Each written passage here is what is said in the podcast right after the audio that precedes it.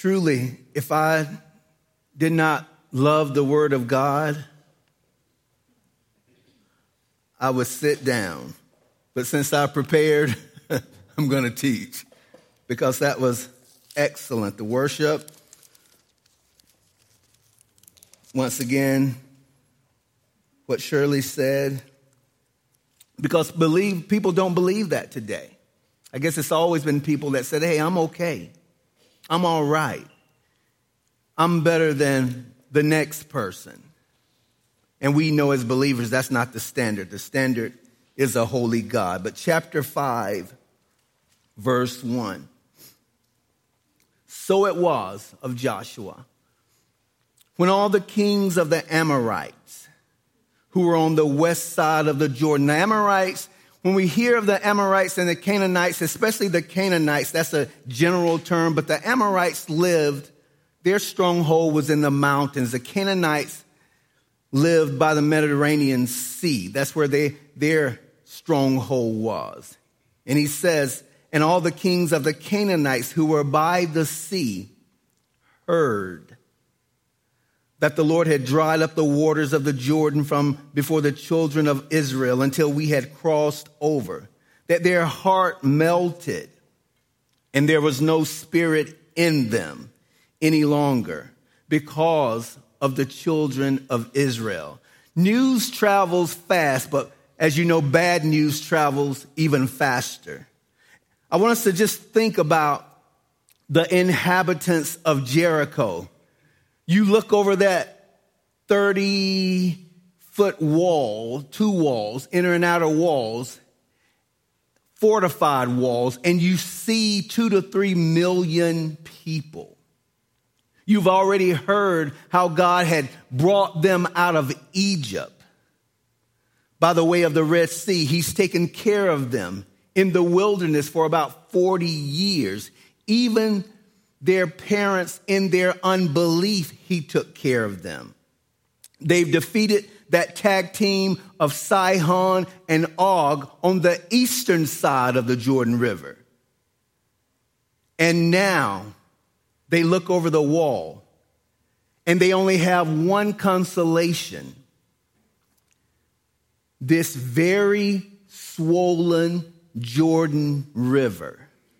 They thought they had at least weeks, if not months, to prepare for the children of Israel. And can you imagine someone overlooking the wall and say, Hey, come here and look at this. You won't believe what your eyes is showing you.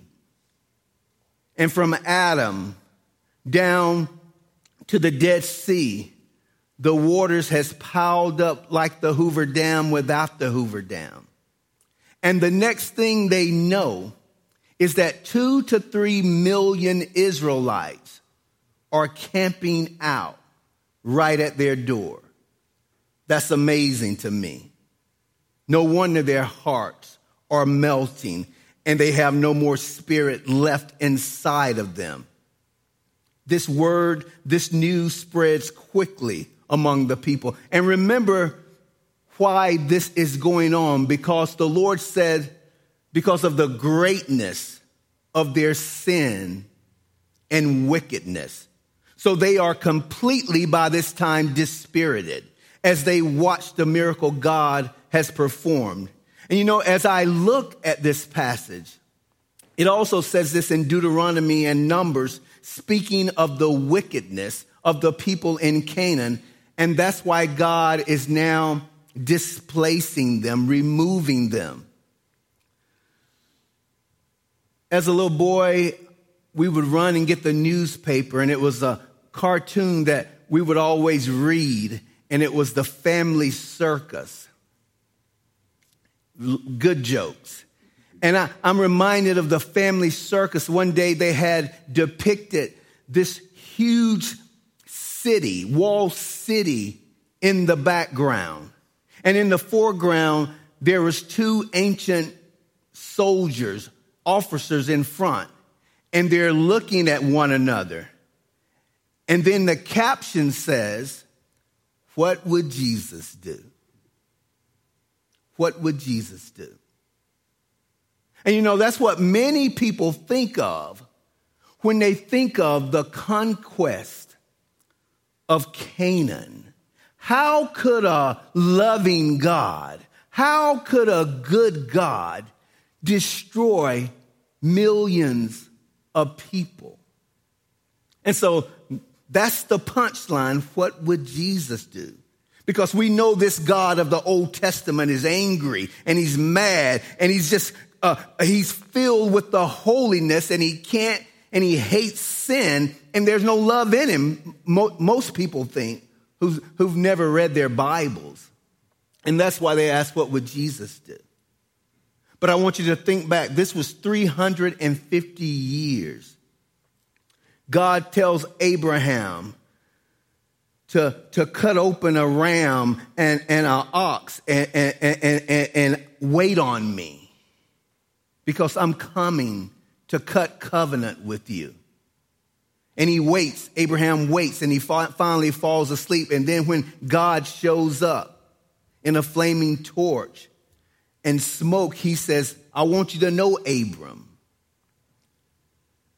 that your lineage your ancestors will be in bondage for 350 years. And he was speaking of the bondage in Egypt because he said the iniquity of the Amorites have not come to fruition yet, has not come to their peak. And what God is saying, I'm going to give the Canaanites time to repent of their sins. I'm going to go, I'm going to give them 350 years. Surely they would repent in that.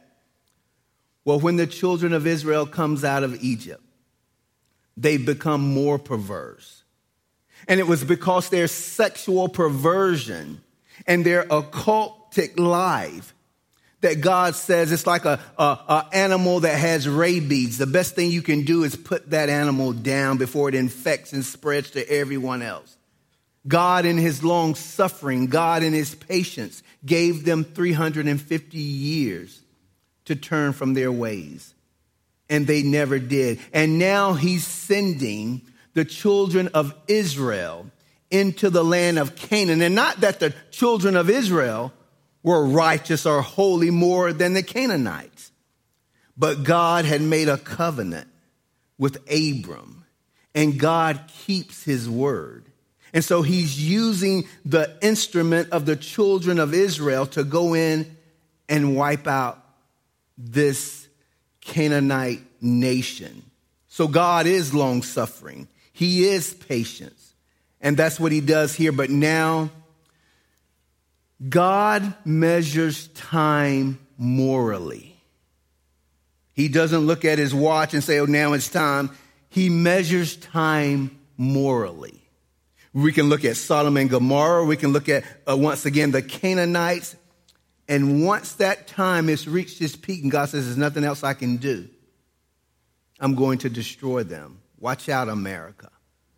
Watch out, the entire world. That's his clock. That's what he does. It says in Genesis 15, 16, but in the fourth generation, they shall return here, for the iniquity of the Amorites is not yet filled. The Bible says in John chapter 3 the wrath of God is like a guillotine over the necks of every neck of every individual. And no one knows the day or the hour that that wrath will be filled. God gives us opportunity after opportunity to repent of our sins, but one day the hammer will come down, and that's what's happening here. You know, if you ask me, after you have brought two to three million people across the Jordan River, and you're in the land of Canaan now. You've established a beachhead in the land. Your enemies are melting. Momentum is on your side. Morale is good. You would think they would say, hey, let's go attack right now.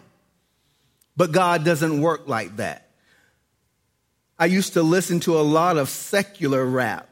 And every secular rapper, and even the non secular one, they always have somebody called a hype man that would hype the crowd up and get everybody fired up until the rapper comes on stage and begins to do his thing. As I was thinking about that, God does not need a hype man. When the children of Israel is ready to go in, it doesn't matter to God when this happens because God is the same yesterday, today, forever. He knows that the victory is His. So He waits until the perfect opportunity to attack. God is saying, My children, they're not ready to take Jericho yet. And so he gives them three specific things that he wanted to do in them to prepare their faith and to prepare them spiritually for the conquest of the land. And these are necessary preparations before God would give his people victory over the nations in the land of Canaan. And so this that's what chapter 5 is all about. He says in verse 2, at that time the Lord said to Joshua, Make flint knives for yourselves and circumcise the sons of Israel again the second time. Now we know that can't happen twice, but we'll find out what he's speaking of here. God doesn't say take titanium knives. He doesn't say take stainless steel knives. He says make for yourselves flint knives. That's tough that's going to be a lot of action going on. I don't know how sterile the, the knives, the flint rock knives were. I think about all these things as I'm reading the scriptures. I'm saying, come on, Lord, what are you doing?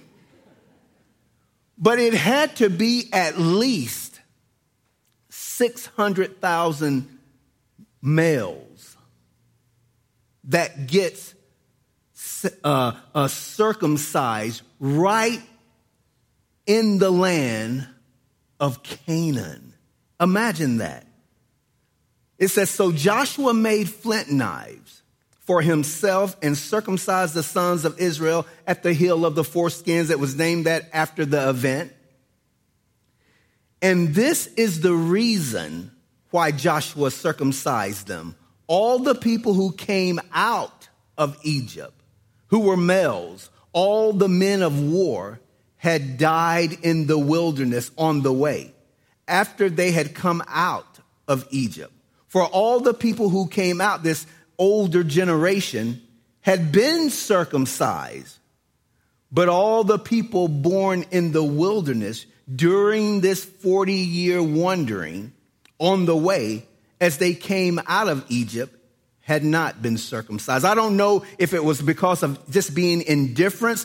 Uh, I read a cu- couple of commentaries that said that God was displeased with this older ge- generation because of unbelief. So he said, No, I don't want you to be circumcised. I can't find that in the scripture anyway. I think it was just indifference. They just never made the time to do this. And remember, once again, this generation they're not going into the land of Canaan because of their unbelief. So it says in verse 6 For the children of Israel walked 40 years in the wilderness. Can you imagine that? A death march. I'm sure Joshua, what's the other dude's name that got to go into the promised land? Caleb, thank you.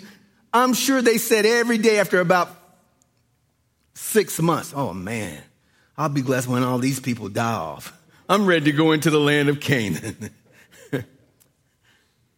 but God was patient. He said, Till all the people who were men of war who came out of Egypt were consumed because they did not obey the voice of the Lord. They perished in the wilderness because they turned away. Remember at Kadesh, Kadesh Barnea, Kadesh Barnea, that's where Moses had sent the 12 spies into the land to spy out the land. 10 come back with a bad report, 2 comes back with a good report. And since the 10 really made the other people of Israel begin to cry and weep at their at the tent door, God says, because of your unbelief, I'm not going to let you inherit the land. So for 38 years, they wander in the wilderness. Numbers 14 tells us God saw that as a breach of promise because they did not believe in his word. So he says at the latter part of verse 6 To whom the Lord swore that he would not show them the land which the Lord had sworn to their fathers that he would give us, a land flowing with milk and honey. Then Joshua circumcised their sons, whom he raised up in their place, for they were uncircumcised, because they had not been circumcised on the way. So it was when they had finished circumcising all the people that they stayed in their places in the camp till they were healed. You bet they did. I'm amazed at this strategy right here. I love reading history. I'm a history buff. And I love reading about battles and wars. And I've never read, and I don't think it's ever been a general that enters, enters into a land and says, hey, let's disable our troops for a while. Let's just disable everybody and just kick back and take it easy for a while. There's no military campaign leader that would do something like this. But God does. God has everything in order the way He wants because He knows once again they're not ready to enter the land. He basically incapacitates his entire army here. Think back with me in Genesis chapter, I think it was chapter 34, when uh, uh, Jacob and his children, they go to the land of Shechem. And Dinah, the only girl in the family, she goes out off to meet the neighbors of Shechem. And she runs into this prince, and his name was Shechem. And Shechem rapes her. He takes advantage of her, but he goes on and rapes her. And the Bible says that even though he did that, he fell in love with Dinah. So he goes, Hamor, Shechem's dad, goes to Jacob and says, Hey, Shechem wants to marry your daughter. But then the Bible tells us Simeon and Levi, they spoke deceitfully and they said, Hey, I tell you what, the people in our community, our, our, our lineage, we all, the males are all circumcised. So if you want Dinah so bad, you, are going to have to tell all your males to be circumcised. Hamor takes the news back. Okay, we'll do it. We'll do it. Well, they do. They did do it. And the Holy Spirit says three days later, Levi and Simeon goes into their village and destroys every male in the village. Two men. So that tells us how incapacitated 600 Jews were at the doorstep of the Amorites and the Canaanites. And yet God says, this is what I want you to do. That's a step of faith here. Every male does that. And so they're just waiting on the Lord. No one would imagine that a holy God would say something like this, tell them to do this. But God is looking at something else. God is looking at the covenant that he had made with Abram. And that covenant, the covenant of circumcision, was a promise that not only they would have the land of Canaan, but that God would be their God and God would make a great nation out of Abram. And that would bring them into the promised land. So it was important that this new generation would remember the covenant and the sign of the covenant and become circumcised before they begin any battle. That's what God wants. We know that this covenant of circumcision is a sign of ownership. God is saying, I want you guys to understand you belong to me. A physical sign that the children of Israel belong to God. It reminded this, them of this regularly, that they weren't like everybody else in the world. They had a covenant relationship with Yahweh. It also represented spiritually the cutting away of the flesh. Hmm. The cutting away of the flesh. This mark symbolizes that they were to be a people who is not ruled by the flesh, but ruled by the Holy Spirit. So circumcision was to be an outward symbol of their heart. And we know the great mistake that the Jews made. They thought just because they were circumcised that they were okay with God. John the Baptist spoke to them about that. And it even speaks about that in the New Testament because, I mean, in the Old Testament because Deuteronomy chapter 10 verse 16 tells us, therefore, circumcise the foreskin of your heart and be stiff necked no longer. Romans chapter 2, 28 through 29 says this For he is not a Jew who is one outwardly, nor is circumcision that which is outward in the flesh, but he is a Jew who is one inwardly, and circumcision is that of the heart, in the spirit, not in the letter.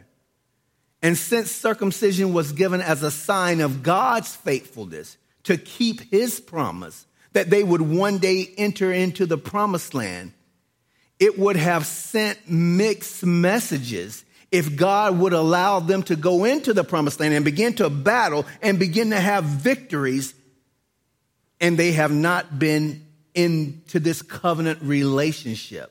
That would almost be like, I'm doing this in the flesh and I'm not doing it by the spirit. And we know we cannot win any battle by walking in the flesh. So God says, before the battle starts, before the struggle starts to take Canaan, we need to get our relationship right with Him.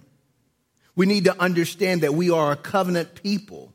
And it's not by might, not by power, but by my spirit, says the Lord. If we're going to have any victory in the Lord, it's going to be by his spirit, and God is wanting them to see that and understand that. In the same way today, we have a covenant, an agreement, a contract with the living God that's based upon what? The blood of our Savior, Jesus Christ. It's not based upon circumcision or anything else. So our covenant with God is represented once again by a circumcised heart. It's represented by desiring. Do you desire to live a holy life? A life of obedience to the Lord rather than living for the flesh? That's the question. Paul says in Colossians chapter 2, verse 11, listen clearly, in him, that's Jesus, you were also circumcised with the circumcision made without hands by putting off the body of the sins of the flesh by the circumcision of Christ. Has he did that work in our lives? That's what he says here. So as believers, we have a greater seal, a greater evidence that we are owned by God, that we are in right relationship with God. We have a, the person of Jesus Christ, the Holy Spirit indwelling us. And He has and He will continue to provide for us the power that we need to will and to do. If I'm willing to do it, it's not because uh, I'm, I'm doing it. The Lord has put that in me. I belong to Him now. I should live a holy life, and He gives me the power to will and to do of his good pleasure. A quick sidebar. I said I was going to say this before I came up here, but you know me, I forgot. But I'm going to say it now. A few of us, we're going on this pastor's conference three or four days. Uh, and so I won't be teaching. And, and, but who will be teaching Wednesday is Alex. Alex will be teaching. He'll be teaching in the overflow. I wish you guys would do me a great favor because it won't be online. Jordan, he'll be gone. if you can, please come out and, and encourage Alex and Brenda. I know he studied, and it would be a blessing to us. He'll probably get on to me for saying this, but I can handle it. So please, if you can, come out and, and, and just share the word with them, okay? Back to the scriptures. Once again, circumcision is more than a sign of the flesh. That was the Jews' problem. God said it was a sign, Victor, and listen to this, of the attitude of the heart. You know, you can do things, but you have an attitude when you're doing it. And really, the Bible says that's only wood, hay, and stubble if you have the attitude when you're doing it. It's going to be burned up. You might as well not do it. So it's about the attitude. And once again, it's a cutting away of being stiff necked. They were rebellious against God, this new generation. I mean, this older generation. So it's a cutting away of the things of the carnal nature for us so that there would be a true love for God. Jesus says, if you love me, first he says, my commandments are not burdensome, Victor. Oh, I gotta do this, Lord, but I want to do something else. He says, no, no, no, no. My commands are not burdensome. Then he says, if you love me, you will keep them and you won't have a problem keeping them. So there, remember, they're, they're at Gilgal. And so Gilgal becomes a place of consecration. They will go back to Gilgal every time they go around Jericho. And before God allows them to go into battle, and they are right once again in the place, in the face of their enemy, before they enter into any struggle, as it were, God says the first thing that must happen is consecration to be set apart for His use. And the picture for you and I is in the days that we are living in. And as we strive for His promises to possess our land in a culture that desperately is dependent on us, whether they know it or not, we have what they need, the unbeliever. And that's the glorious gospel of Jesus Christ. We should be on fire for the Lord. The message that we have will change their lives. We have the good news. But again, God says before you can enter into any of these promises, He says our own lives need to be consecrated. Our own lives need to be set apart. There's needs, there, there, there needs to be a cutting away of carnality from our own lives before we can ever be effective in the lives of others. We can tell them all day long, hey, Jesus loves you. He has the power to deliver you from hell. He has the power to deliver you from death. He has the power to deliver you for, from pornography or, or, or, or, depression or drugs or spousal abuse or any of those things. The Lord has the power to deliver you. And yet I walk around in bondage to my sin. That gives out the wrong message. That's what he's speaking of here. God will not use an unconsecrated vessel to reach an unconsecrated world. No, no, no. He, he does not do that. God uses consecrated vessels, not perfect vessels, but lives that are set apart. Those are the lives he used for an unconsecrated world. That's what he's telling the children of Israel right here. You guys aren't ready to go in. You, you, you're behaving, your heart is just like their hearts. You're not even in covenant relationship with me. So I want you to get back in covenant relationship with me. And then you will be effective. That's what he means. That's what he says here. And so he challenges them here. He says in verse 8, so it was when they had finished circumcising all the people, that they stayed in their places in the camp till they were healed. Then the Lord said to Joshua, This day, notice what he says, I have rolled away the reproach of Egypt from you. What does he mean by that? Therefore, the name of the place is called Gilgal to this day. He says, I'm rolling away the reproach.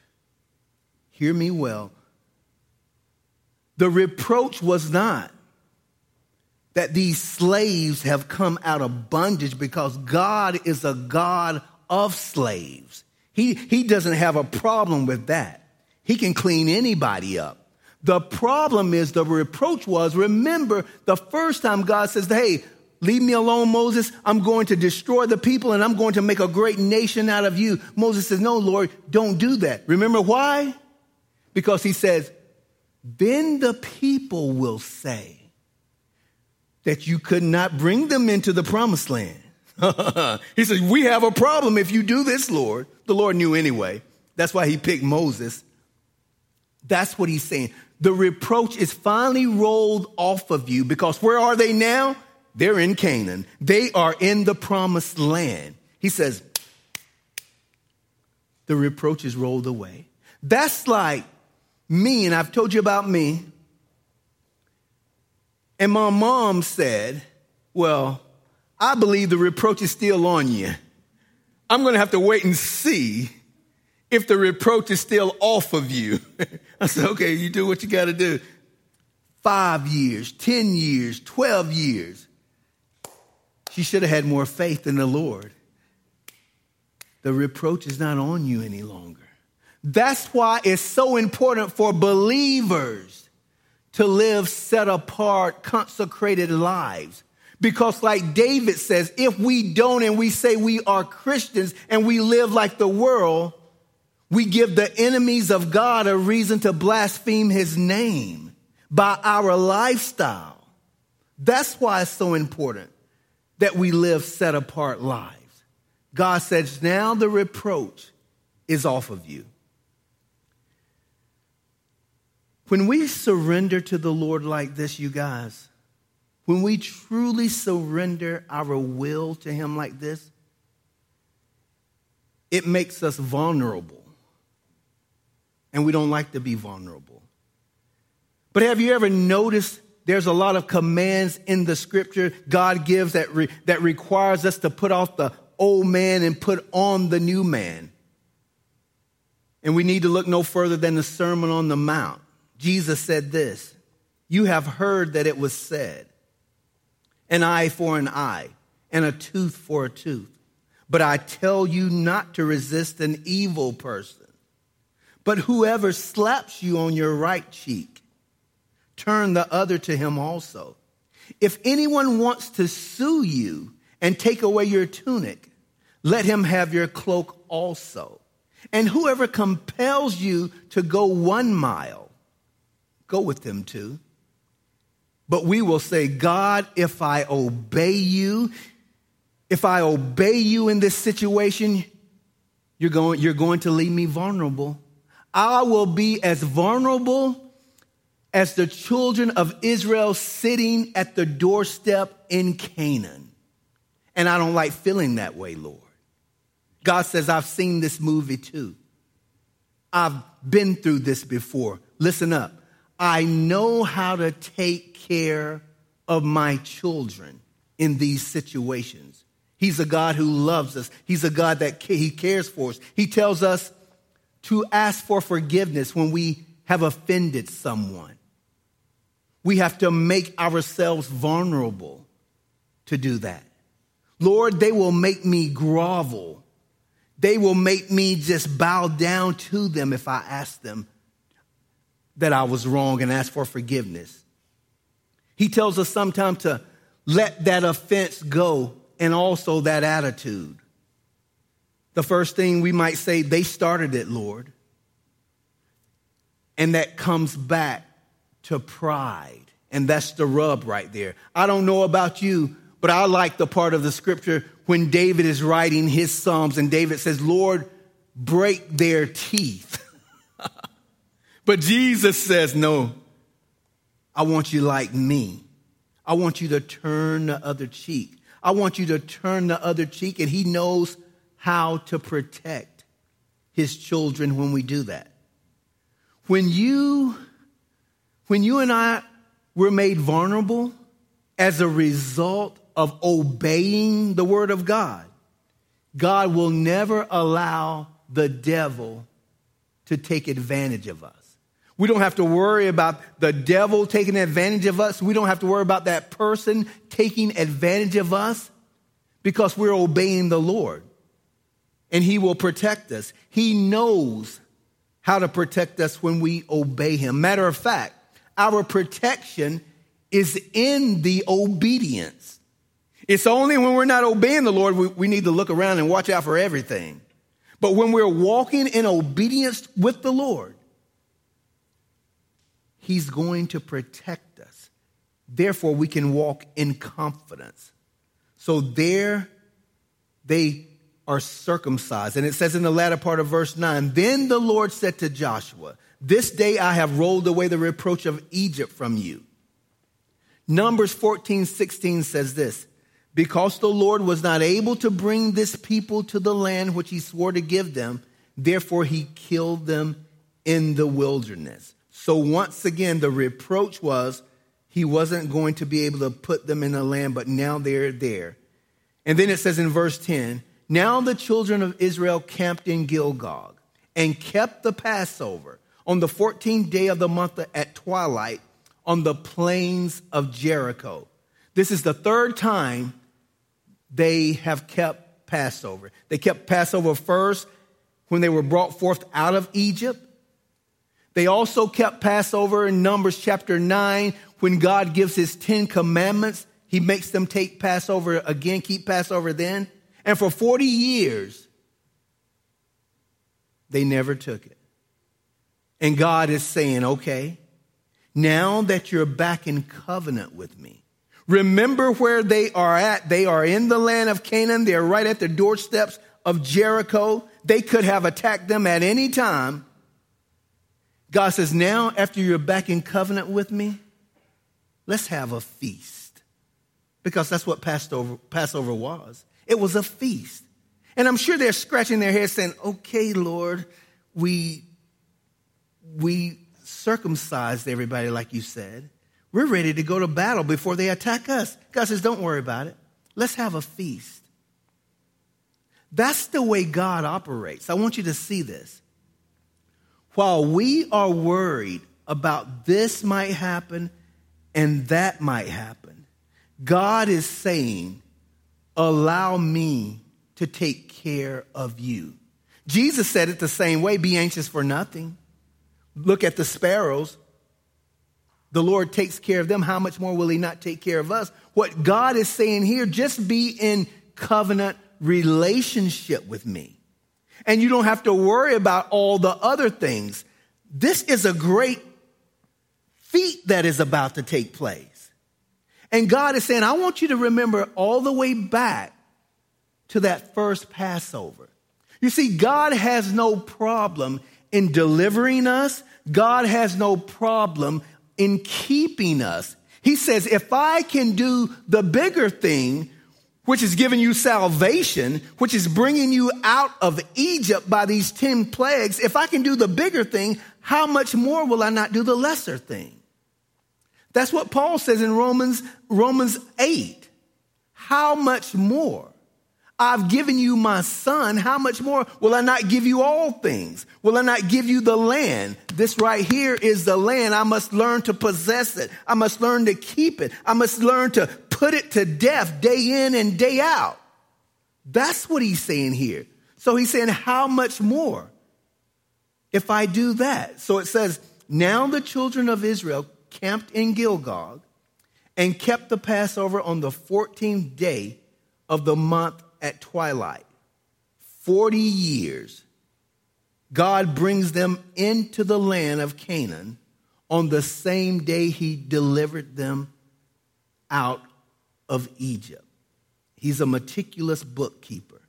He's never out of control. He's always, he has us on his heart. He has us on his mind. He says, the month at twilight on the plains of Jericho, right in the enemy's territory. They're feasting and having a great time. Look in chapter 6 at verse 9 real quick. I'll read a little of that. Chapter 6, verse 9. It says, The armed men went before the priest who blew the trumpets. I want you to see that.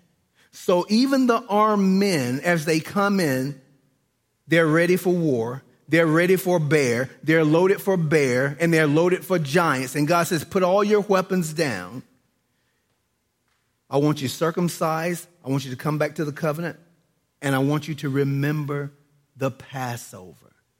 I want you to feast with me because I'm not going to have any problem in delivering you if you're in a right relationship with me. If you're in a right relationship with me, I will prepare a table for you in the midst of your enemies if you're in a right relationship with me. And that's the key. If you're walking with me, if you're obeying me. And God will do it. Romans 8:32, he who did not spare his own son but delivered him up for us all, how shall he not with him also freely give us all things? Everything is a smaller thing compared to our salvation. And so right there they partake of Passover. Verse 11 tells us, and they ate of the produce of the land on the day after the Passover. Now, watch this chronologically. They ate of the produce of the land on the day after the Passover, unleavened bread and parched grain on the very same day. Then the manna ceased on the day after they had eaten the produce of the land. So the manna keeps Sabbath, as it were, this is the last Passover as they're eating. The day after Passover, remember, is unleavened bread. The priest would take that sheaf into the holy place and he would wave it in front of the curtain, and that was the sheaf of first fruits. And what is first fruit for the believer today? That's resurrection day. God has all of this marked out. This is resurrection day. They go from Passover, they eat manna on the Passover. The day, the next day, they eat of the fruit of the land. No more manna.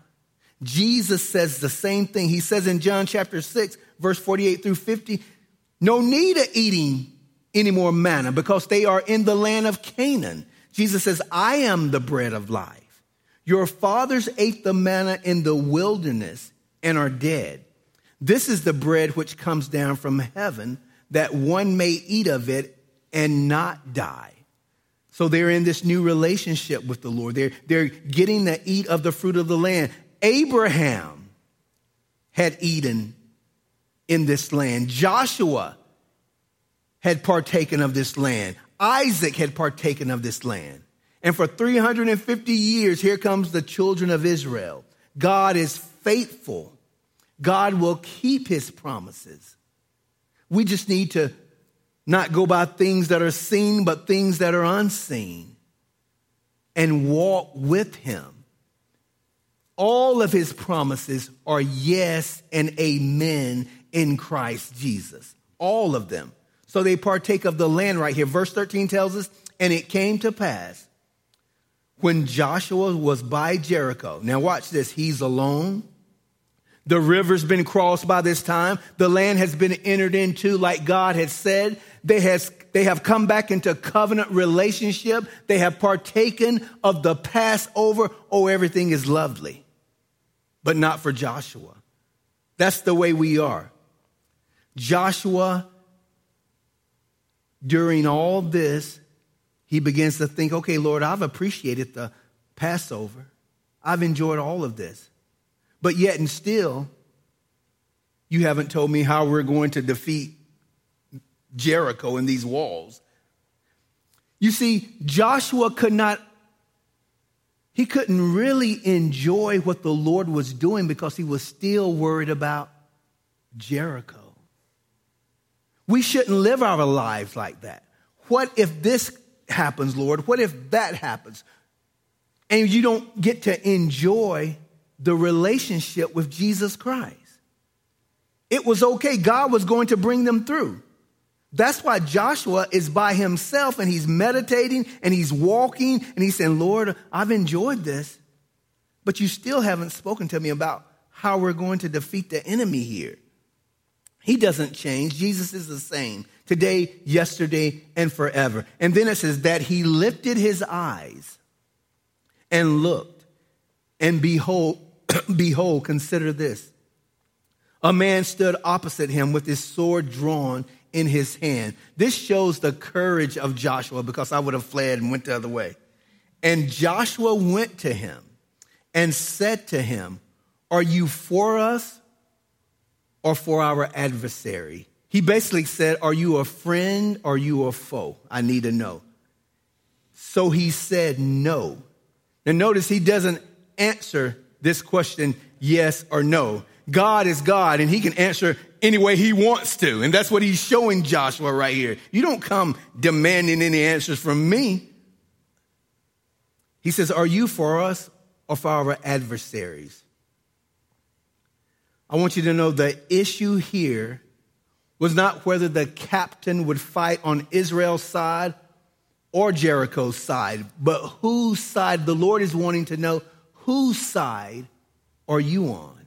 It's not about, Lord, do this for me, do that for me. I'm on this side, being partisan on this or that.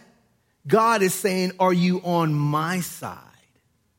That's what he tells Joshua. That's what he's wanting Joshua to understand. Are you for me? Are you in my camp? I have a total different heart set than you do, Joshua, here. And that's when he identifies himself. He says, but as commander. That word commander could be captain. The King James says captain. It also means prince, and I like that. But as prince of the army of the Lord, I have now come the angelic host. I'm over all of that. How do you think the walls of Jericho? Do you think the walls of Jericho fell down because they blew the trumpets, the ram's horn? No. They had angels there. Maybe just one angel, and he just lays up against that wall and it comes down. Pastor Jonathan will talk about that next week. But he's wanting them to understand when he sees this man, this is a pre incarnate picture, I believe, of Jesus Christ. You can say it's a theophany or a Christophany before he became the babe of Bethlehem. He shows up. He shows up with Abraham when those three men comes to Abraham's door. He shows up with Joshua at the Jabbok, a pre-incarnate picture of Jesus Christ. We have to understand that Jesus was a spirit just like the Father and the Holy Spirit. And I'm amazed he will never be that again. He will be the only one in the kingdom in heaven with the marks of slaughter on his body, reminding us the price it took for Hank to be there worshiping him. you didn't make it on your own. You didn't get here by being good. You got here by grace. And we, every time we look at him, we will see that. And he said to him, What does my Lord say to his servant? That gives it away right there. He bows down and he worships. That's what uh, Joshua does. shachah is the word worship. Lord, not my will, but your will be done. That's what worship is to bow down my will to your will. I don't have to sing a song. I don't have to play an instrument. I can worship every day because every time I want to go left and the Lord says, no, PV, you need to go right. If I turn and go right, I have just worshiped. And that's what he's telling them right here. Remember when John, the angel, was revealing to John the, uh, the scenes that were going on in heaven? And John, John gets so carried away, he bows down and begins to worship the angel. The angel quickly said, Don't, don't worship me. He says this in Revelation 19 See that you do not do that. I am your fellow servant and of your brethren who have the testimony of Jesus. He says, Worship God. So that's who this person is. Verse 15 Then the commander of the Lord's army said to Joshua, Take your sandal off your foot, for the place where you stand is holy. And Joshua did so. Uh, where was he standing? He was standing in a defiled land of Canaan. And he says, This place is holy. And I'm reminded no matter if we go to public school, uh, uh, uh, Christian school, no matter where we work, whatever we do, it might be a defiled place, the community, the neighborhood, the mall, wherever. But we have the Holy Spirit residing in us, so we are holy. These vessels are holy. And we need to remember that, that the Lord has made us holy. And we should live a distinct, certain way because we are holy. And to remember that, it says in 2 Corinthians chapter 6, the beginning of verse 16, for you are the temple of the living God. As God has said, I will dwell in them and walk among them. I will be their God, and they shall be my people. We are holy. Do you want to possess this land this morning? Do you want to know how to possess your vessel? We need to live consecrated lives. Do we truly want to enter into all of the promises, the fullness of God in these bodies? We need to live consecrated lives. There's no shortcut, there's no getting around that. There's no secret ingredient to do we surrender our lives to Jesus Christ. And God is saying this to Joshua. They're back in covenant. They're back. They, they, they did the Passover. So they are back in right relationship with the Lord. Almost about to close. Now that everything is settled, now that they are properly situated, chapter 1, chapter 6 of verse 1 says now. That's why that now is there for. Everything is right. The relationship is right. Now, Jericho was securely shut up because of the children of Israel. None went out and none came in saying, this is, a, this is an impossible feat. But now everything is ready. And the Holy Spirit is wanting us to know it's no way the children of Israel is going to win this without the Lord. And the Lord said to Joshua, See, I have given you Jericho into your hand, its king and its mighty men of valor. This is called a prophetic past tense. It's going to happen. I'm bringing it to pass. That's why it says that. Then he says, verse 3 You shall march. Now, Joshua finally gets what he's been wanting to get how this is going to happen. Because remember, this man he's speaking to is the angel of the Lord. This is Jesus Christ. He showed up and he's saying, Okay, this is what I want you to do. You shall march around the city, all you men of war. You shall go all around the city once. This you shall do six days, and seven priests shall bear seven trumpets of ram's horns before the ark.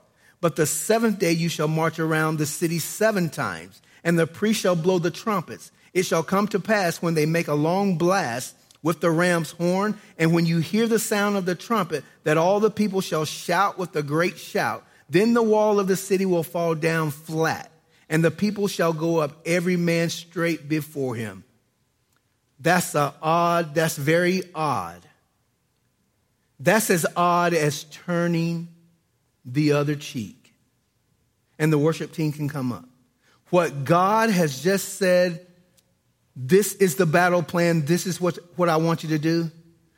That's as odd as rendering, not rendering evil for evil or insult for insult. But guess what?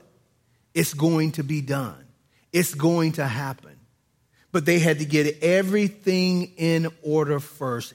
Is your life in order with the Lord now?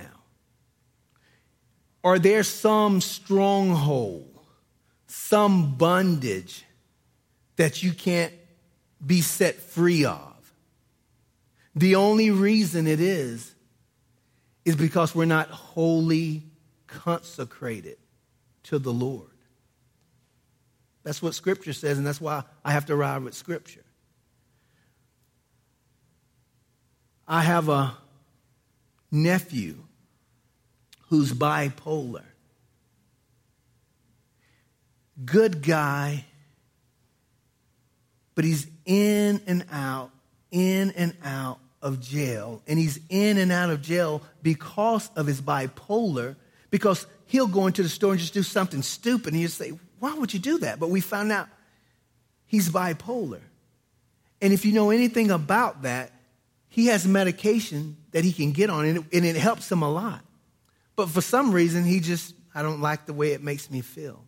And as I was thinking about this, Jesus Christ has set people free from being bipolar and being depressed and all those other things. But we have to give it to them, whether it's from medication that you have to take if you want to live a pretty good life and do the right things, Grin and bear it. God's grace is sufficient. That's what I'm trying to get across to you guys. There's nothing that the blood of Jesus Christ and the power of Jesus Christ is not able to deliver us from. And the reason we walk around depressed and um, I, I feel defeated and I just can't get over this, try consecration. Try consecration. Try giving your lives to the Lord fully. Jesus does not lie, he cannot lie. And when he says he will give us the land and that he will give us every victory, he will. But we have to put all our trust on him and do the things he's called us to do. Let's pray. Father,